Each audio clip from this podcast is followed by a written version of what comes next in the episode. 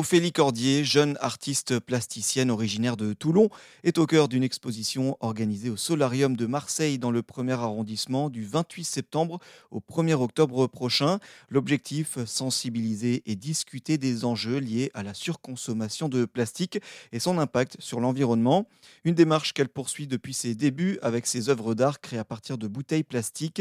Elle nous en dit un peu plus sur cet événement. Je suis accompagnée de Ronan Delacroix qui est le curateur d'exposition qui m'a aidé euh, tout le long du processus créatif pour mettre en place euh, mon projet et euh, qui m'aide aussi pour mettre en place toute la programmation de l'exposition. Il s'agit d'un projet d'art photographique.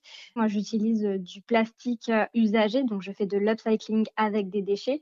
Mais le petit twist dans ce projet, chose qu'il n'y avait pas en 2021, c'est que j'intègre la photographie. Donc c'est un projet que j'ai pu réaliser en collaboration avec Elodie Redmuller qui m'a aidé justement pour euh, la qualité euh, de la photographie parce que ce sont des œuvres photos, euh, mais aussi des œuvres brodées qui seront présentées. En fait, ce sont mes pièces brodées qui ont été mises en scène pour pouvoir réaliser des photographies. En fait, pour être un peu plus clair, il s'agit d'un projet qui met en scène deux femmes des années à peu près 60-70, qui sont les années qui sont un boom dans l'utilisation et l'avènement du plastique. Et euh, elles appartiennent toutes deux à un statut social euh, différent. Et en fait, il faut les imaginer à table au moment du repas. Et chacune, en fait, dans leurs assiettes, elles vont trouver des éléments brodés, des poissons, des sardines, voilà. Et tout ça, ce sont des œuvres que j'aurais euh, moi-même brodées avec des déchets plastiques.